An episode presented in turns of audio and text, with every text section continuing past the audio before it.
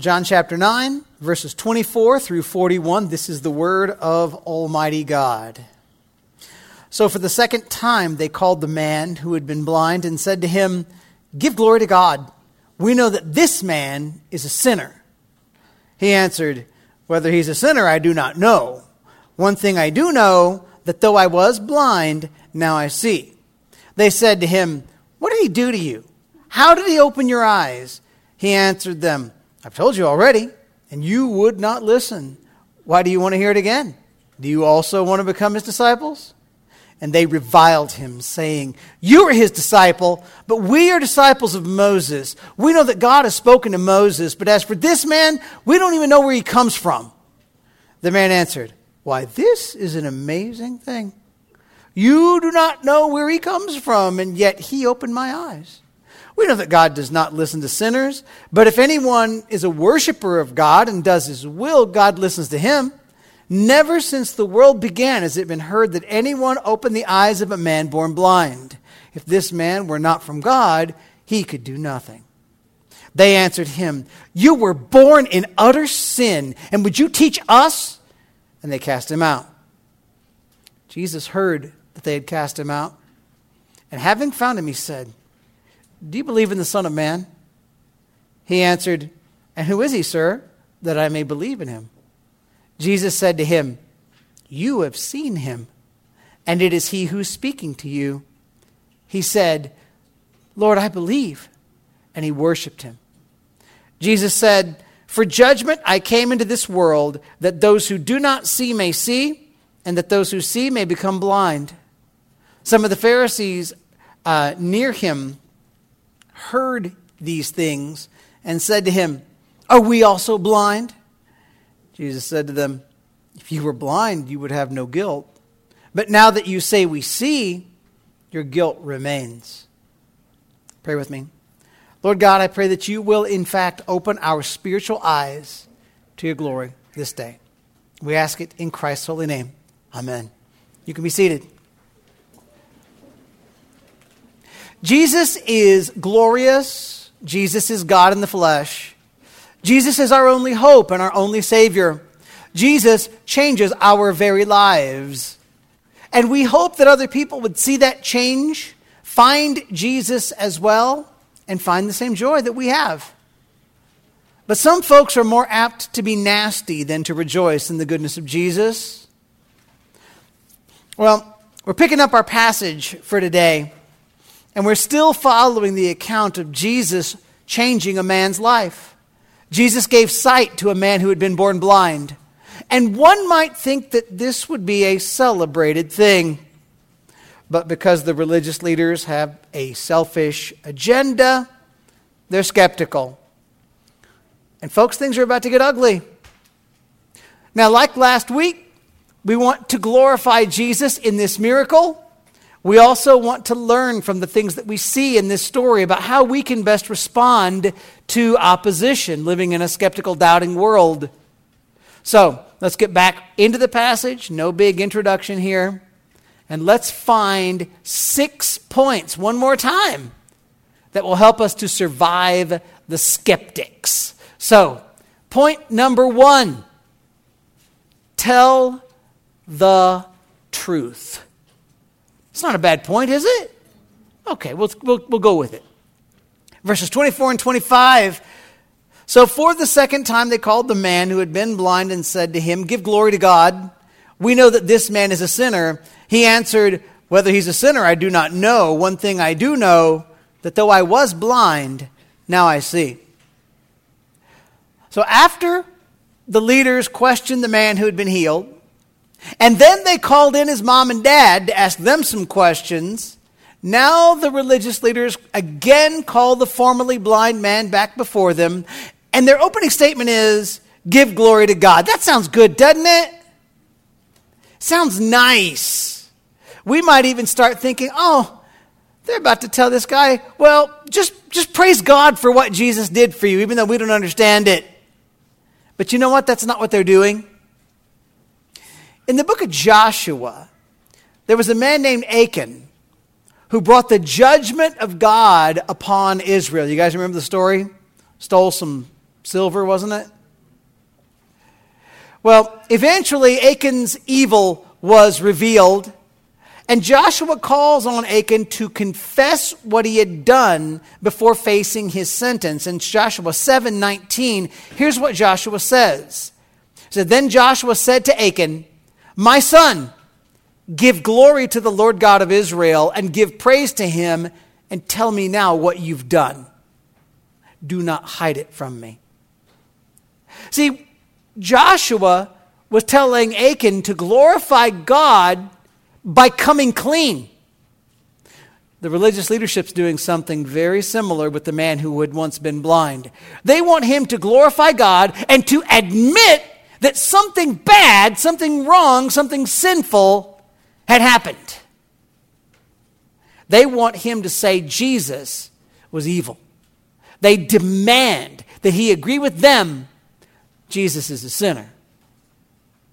Well, the formerly blind man is not at all interested in their accusations, but is willing to tell the truth. He says, Whether he's a sinner, I do not know. He's not going to argue that with these guys. He goes on, One thing I do know I was blind, now I see. And that change is undeniable.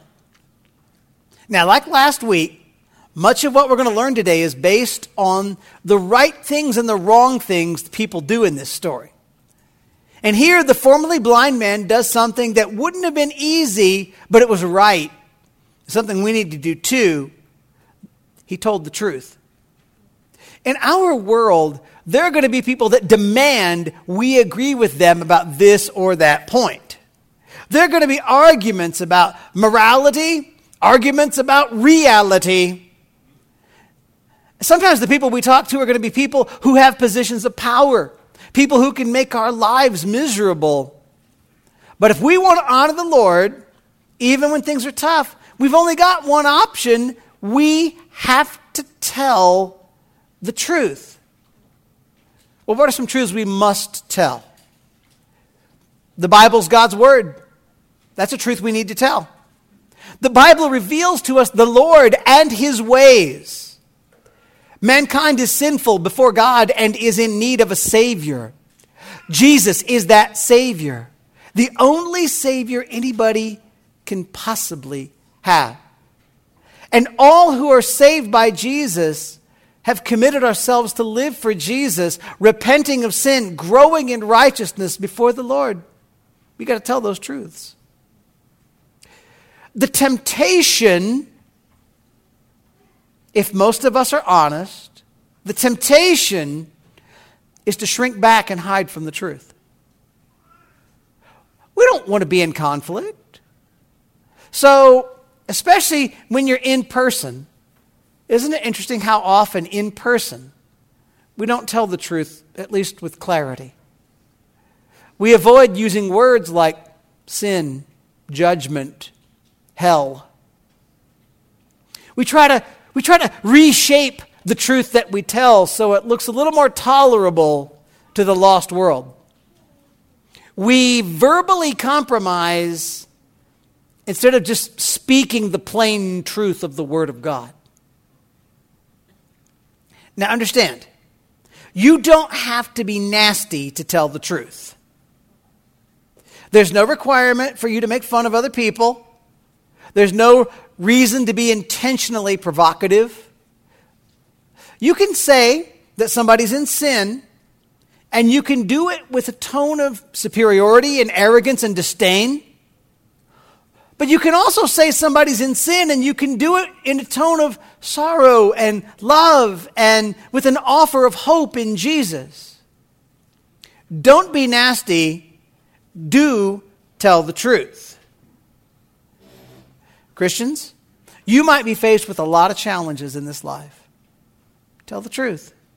It's the only way you're going to honor the Lord. But let's keep rolling here. Point number two after tell the truth, avoid foolish arguments. That's also good marital counsel, by the way. Avoid foolish arguments.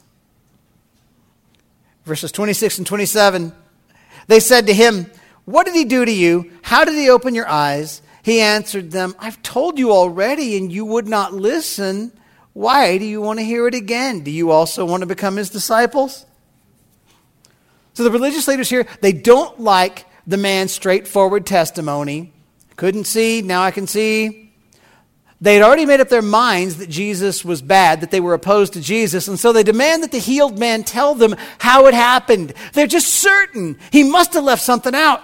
Or maybe they think they can catch him in a lie if they keep asking enough questions. And at this point, it seems like the formerly blind man has had enough. You ever had enough? Happens from time to time. He's not going to let this group continue to bully him. He's already told them his story more than once, and they don't like it. But his story's not going to change. So he makes it clear the story's not changing. And he gets a little cheeky with the men who are questioning him.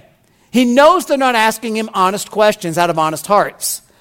So he refuses to play along.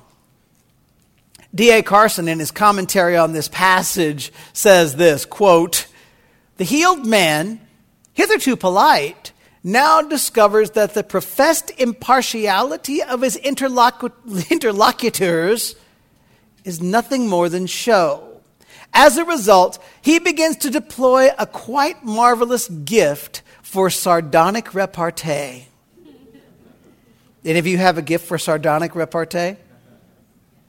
Yeah. By the way, sardonic repartee means dark humor, right? That, that kind of witty, eh, it might be a little on the sarcastic side. The healed man knows quite well that this group is opposed to Jesus. But he kind of twists their tails just a little bit. Now, I said earlier, we need to tell the truth. And we do not need to be nasty. At the same time, we are not required to pretend to take seriously attacks that are dishonest. We are allowed to point out that something ridiculous is ridiculous. I would suggest if you're being mean spirited, you're going too far. But little humor, little pointing out that something being said is crazy, a little honest criticism, that's not wrong. When the healed man asked the group if they wanted to become Jesus' disciples, he was pretty much putting an end to the silly questions. Otherwise, the group would have kept trying to pummel him with questions until he either said something wrong or changed the story. Wisely, the man gave a signal here that this is not going to work. Now, I think as a point of simple wisdom, we can learn from that strategy. Avoid foolish arguments. That's the point I told you you can draw from this. There comes a time in a conversation when the best thing you can do is end it. You know what I'm talking about? I saw a guy on Twitter this week that said he had learned how to do this in his marriage. He said he would just calmly look at his wife and say, Sweetie, if I agreed with you, then we'd both be wrong. And we don't want that, do we? And he said that ended the conversation. Maybe you shouldn't take his advice. But there is nothing wrong with looking somebody in the eye and saying to them, Look, it really doesn't look like we're getting anywhere. We disagree. And continuing to argue about it is only going to lead to conflict and hurt feelings. So, how about we step away from this for a moment and maybe we can come back to discuss it at a later time when we can both respond well to one another? Would that be okay? We want to tell the truth. We want to share our faith. We want to defend our beliefs. But there are times, friends, when we need to avoid foolish arguments. Proverbs 26, verse 4 says, Answer not a fool according to his folly, lest you be like him yourself. We need the wisdom of God, the Spirit of God, to help us to respond to foolish objections rightly. Sometimes we need to be more direct. Sometimes you might even need to be a little sharp in your responses. Sometimes we'll do best by being gentler. Now, here's what I want to ask you Which one do you need to grow in? Do you need to grow in being more direct?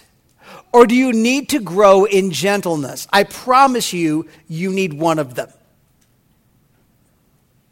Are you given to weak, unclear answers? Then you need to ask God to give you a greater boldness so that you can say that an argument being weighed is foolish and avoid the sin of cowardice. Because cowardice is a sin. But are you given to meanness? Perhaps you need God to help you avoid the sin of being needlessly harsh and offensive. You know between you and the Lord probably which one it is. And if you don't, you've probably got a spouse or you've probably got fellow church members you could say, hey, which one do I need to grow in? And they will be able to tell you.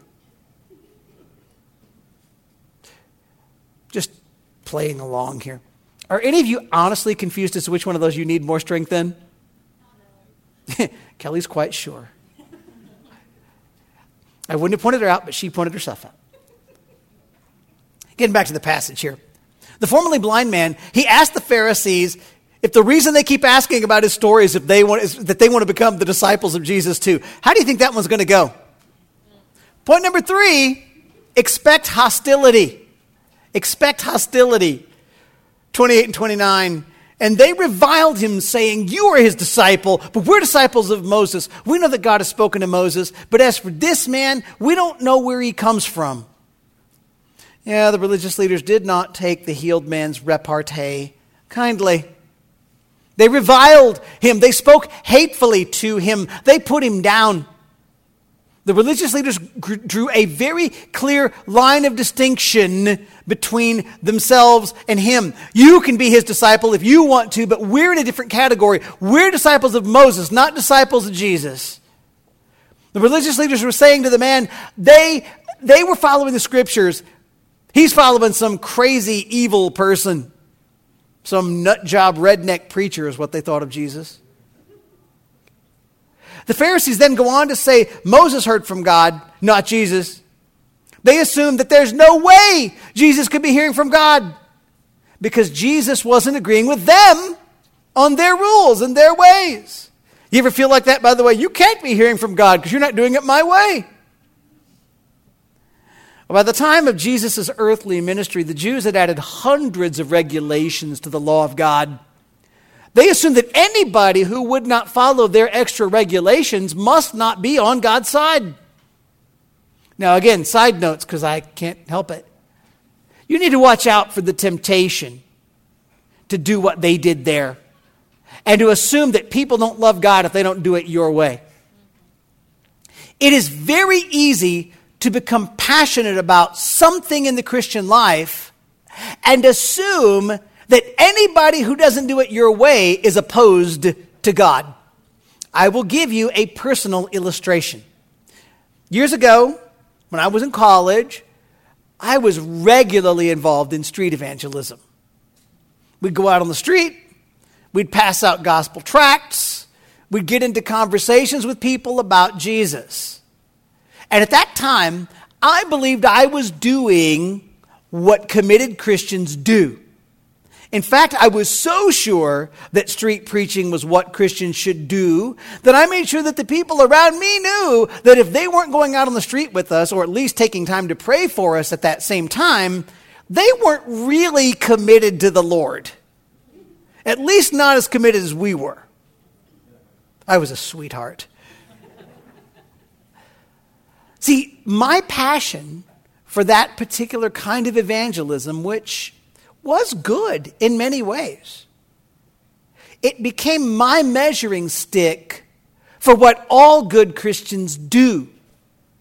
My preference became in my mind a rule that other people had to measure up to if they were going to be good Christians. You want to bet whether you have some rules like that too? How many chapters of the Bible does a person have to read every day to be a good Christian?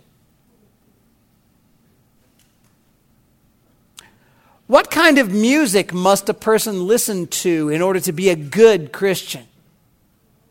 Like, if you don't have the, what's the popular Christian station here in town? Okay. If you don't have that programmed into your car radio, can you possibly be a good Christian? What, what particular way does a person have to say true things in order to meet your standard or not upset your pet peeve? Because we got some doctrinal pet peeves in this room, y'all. What social or political issue does a person have to champion? Not just vote for, but actually champion in order for them to meet your standard of good Christianity. Be very careful not to be like the Pharisees and add to the rules of God your preferences. And here's the thing, folks you will do that without without meaning to. You know this is easy, right? You slip into these things. One Christian author says that acting like the Pharisees here, it's like having dinner at Denny's. No one plans to go there, you just end up there. Nobody plans to add rules and legalism and moralism to the Word of God. You just end up there. When the healed man challenged the Pharisees and their standards by pointing them toward Jesus, the religious people around him got harsh. For you and me, living in a lost world, harshness should never be a surprise. Now, I'm not saying you go through life all tensed up and spoiling for a fight. I do believe that you should expect hostility. Sometimes we're just shocked when people don't agree with us. You ever get shocked when, oh my gosh, you write something on, on your Facebook or whatever, and someone's like, I don't think so. How could you? We get stunned when people don't think like us. But Jesus has told us, hasn't he? That while God is going to draw people to himself, and while God is going to save every last one of the elect, there are going to be people throughout the age who will become increasingly hostile toward the church. Folks hated and killed Jesus. Sometimes they will hate and kill us. Just remember, remember this Jesus beat the grave and He's going to keep us for eternity. Expect hostility. Trust the Lord. Speak the truth in love. Fourth point point to Jesus. Point to Jesus. Verses 30 and all the way to 34. The man answered, Why, this is an amazing thing. You do not know where he comes from, and yet he opened my eyes. We know that God does not listen to sinners, but if anyone is a worshiper of God and does his will, God listens to him. Never since the world began has it been heard that anyone opened the eyes of a man born blind. If this man were not from God, he could do nothing. They answered him, You were born in utter sin, and would you teach us? And they cast him out. The healed man speaks boldly about Jesus. The Pharisees, they've already admitted they don't know anything about Jesus. They don't know where he comes from. They, they really don't have the right to declare him to be evil. The evidence about Jesus should be leading them to believe in Jesus. The man says, Never has anybody heard of someone healing a man born blind. You know, if you look at the Old Testament, that's true. There were all kinds of miracles in the Old Testament. There were some resurrections in the Old Testament. But you don't see the healing of a man born without sight. 2 Kings chapter 6, Elisha asks God to blind a group of soldiers and then asks God to give them their sight back. So there were some blind guys that got their sight, but they weren't born like that. You don't see a precedent for what Jesus just did.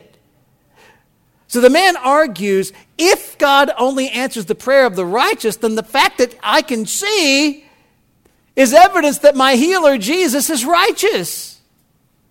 There are a lot of Old Testament passages that could have led him to the view that the prayers of the wicked would not be heard, but the righteous would. As an example, Psalm 66 18 says, If I had cherished iniquity in my heart, the Lord would not have listened. You could also look to Proverbs 15 29 or Isaiah 115 or Isaiah 59 2 as examples of similar scriptures that would take you down that path. Now, I want to add the caveat, the little warning here.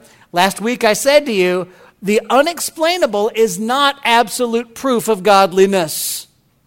The Old Testament did allow for a person to perform a miracle of predictive prophecy, but still be an evil person who would lead you away from the Lord.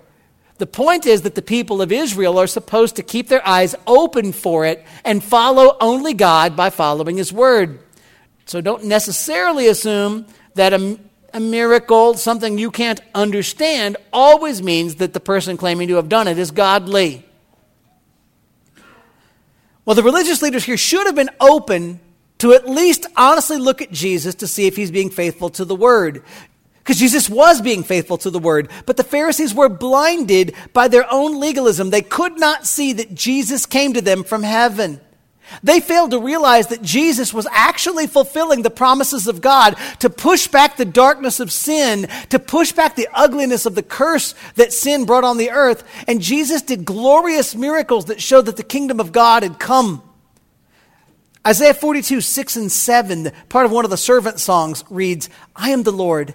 I have called you in righteousness. I will take you by the hand and keep you. I will give you as a covenant for the people, a light for the nations. Listen to this to open the eyes that are blind, to bring out the prisoners from the dungeon, from the prison, those who sit in darkness. Isaiah 29, 18, Isaiah 35, 5 show us very similar things. Jesus is exactly what God has promised. The religious leaders didn't get it. And we will be faced with skeptics who refuse to believe the evidence that's right in front of their faces. What do we do? You know what we do? We keep pointing to Jesus. You tell the truth. You trust that God, in God's timing, by God's power, for God's glory, will open the eyes of the people he will save. You keep pointing to Jesus. Don't let them sidetrack you. Don't let them take you down the path of goofball arguments. Point to Jesus. And like I said, was it last week? week before, I don't remember which now because I don't remember what I say. I trust that you do. Uh, you know what? People start raising questions. Sometimes the best response is, that's a fascinating discussion, but what does it have to do with you and Jesus? The religious leaders are they're, they're not at all ready to see the truth. They keep insulting the healed man. They suggest that he caused his own blindness by being a sinner from birth. You know whose side they were on with the question at the beginning. Who caused this man to be born blind? Him or his parents? The leader's like, it's obviously you. They put him out of the synagogue. They separate him from being welcome in his very own community. That would have hurt. Expect hostility, but know that God will keep you. The leaders also show they're not open to being taught by logic. They're not open to being taught by Scripture. And that puts them in a very dangerous spiritual place. Can I say to you, if you're not opened, if you're not open to being taught by the Word, if you're not open to the evidence for God that's all around us, you are in a very dangerous place. So, how do we avoid being in a dangerous spiritual place? Point number five believe in Jesus. Believe in Jesus. Verse 35 to 38. Jesus heard that they had cast him out. And having found him, he said, Do you believe in the Son of Man? He answered, And who is he, sir, that I may believe in him? Jesus said to him, You've seen him, and it is he who is speaking to you. He said, Lord, I believe, and he worshiped him. This, friends, is beautiful. The sweet Savior goes and finds the man who's been rejected by his family and friends. Psalm 27:10 says, "For my father and my mother have forsaken me, but the Lord will take me in." Jesus doesn't leave the healed man to fend for himself. He seeks him out and he asks him, Do you believe in the Son of Man? The title Son of Man probably is a reference to Daniel chapter 7, the victorious one sent by God to fix what's wrong all over the earth. Daniel 7 13 and 14 reads, I saw in the night visions, and behold, with the clouds of heaven, there came one like a son of man. And he came to the Ancient of Days, and was presented before him. And to him was given dominion, and glory, and a kingdom, that all peoples, nations, and languages should serve him. His dominion is an everlasting dominion which shall not pass away, and his kingdom one that shall not be destroyed. Jesus is not asking the healed man if he believes that God will send a Son of Man someday. Jesus is asking this man, this wonderfully healed but sadly rejected man, if he's ready to rest his very soul in the care of the one God promised to send.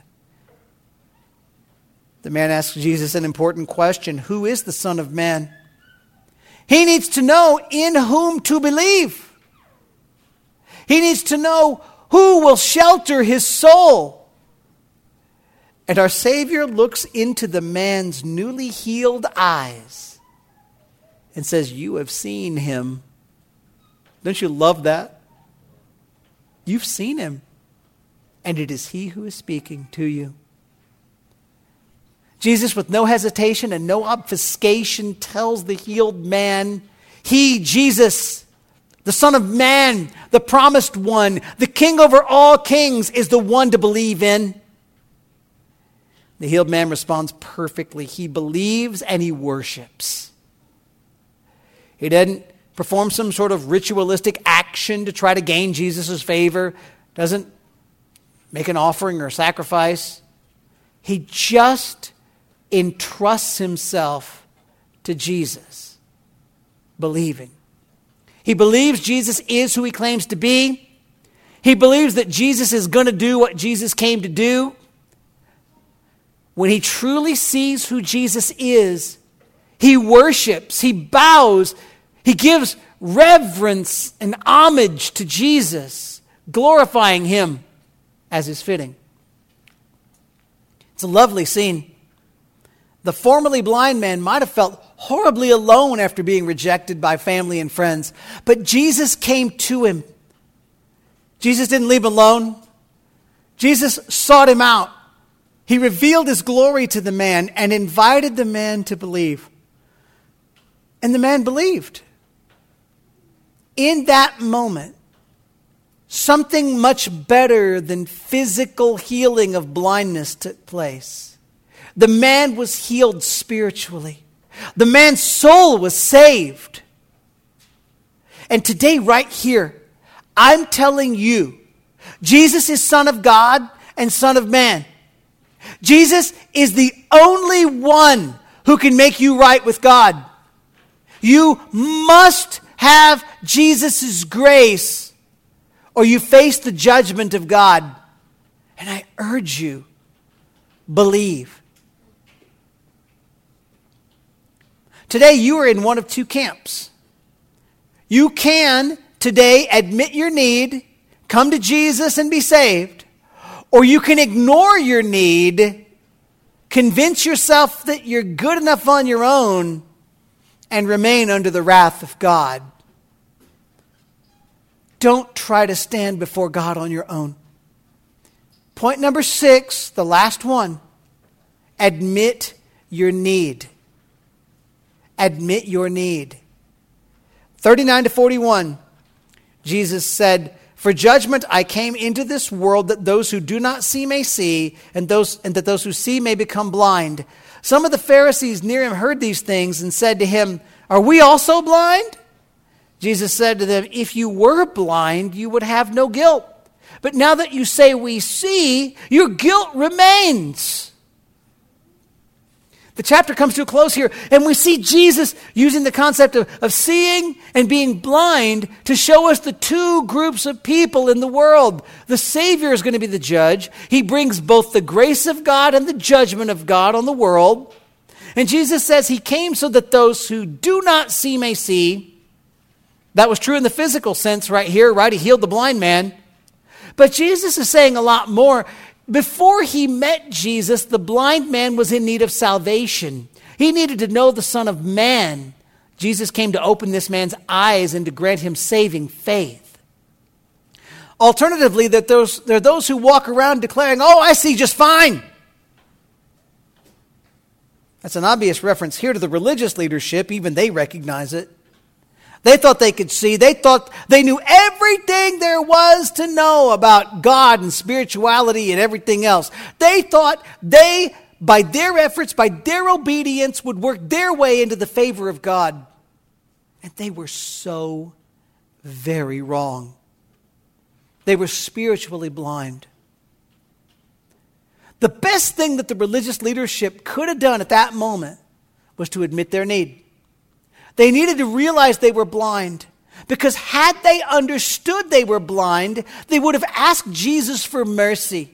But because they believed they could see, because they believed they were smarter than the Bible, they were smarter than those proclaiming Christ, they were smart enough to know, because they believed they had it together, they proved they were blind.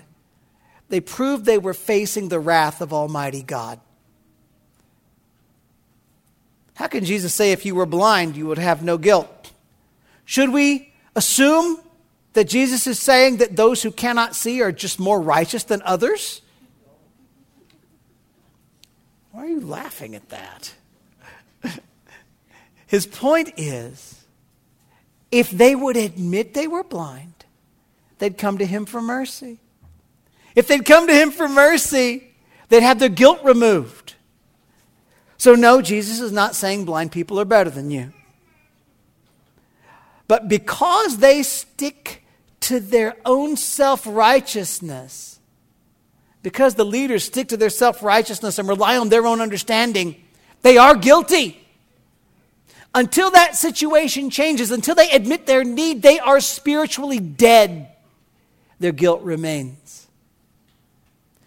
Well, again, what about you? You ever come to the place where you saw your spiritual inability? You ever realize that you're not smarter than the Bible? You ever realize that you can do nothing, absolutely nothing, to set yourself right with God? Have you realized that your best wisdom is just not enough? Have you seen that you cannot shrug off the Word of God? Has God opened your eyes to your need for a Savior? I pray that everyone who hears my voice today will see their need, believe in Jesus, and be saved. God's grace is for all who will believe. And for you who have come to Jesus for salvation, thank God. Living in a hard world, you and I need to tell the truth Avoid foolish arguments, expect hostility, and point people to Jesus. We want to call on other people to admit their need for the Savior and to believe in Jesus. And most of all, as we watch this scene come to a close, we want to love the sweet Savior who, just like he did in the story with the blind man, he came to us. He gave us spiritual sight, and he remains with us even when the world around us forsakes us. Let's pray. Lord God, thank you again for Jesus. Thank you for a sweet Savior who gives us life, who gives us hope, but also who helps us to see how we need to, how we can still be a part of pointing other people to Him. God, I pray you help us to learn from your word today, whatever we needed to grasp. Let us have courage, kindness,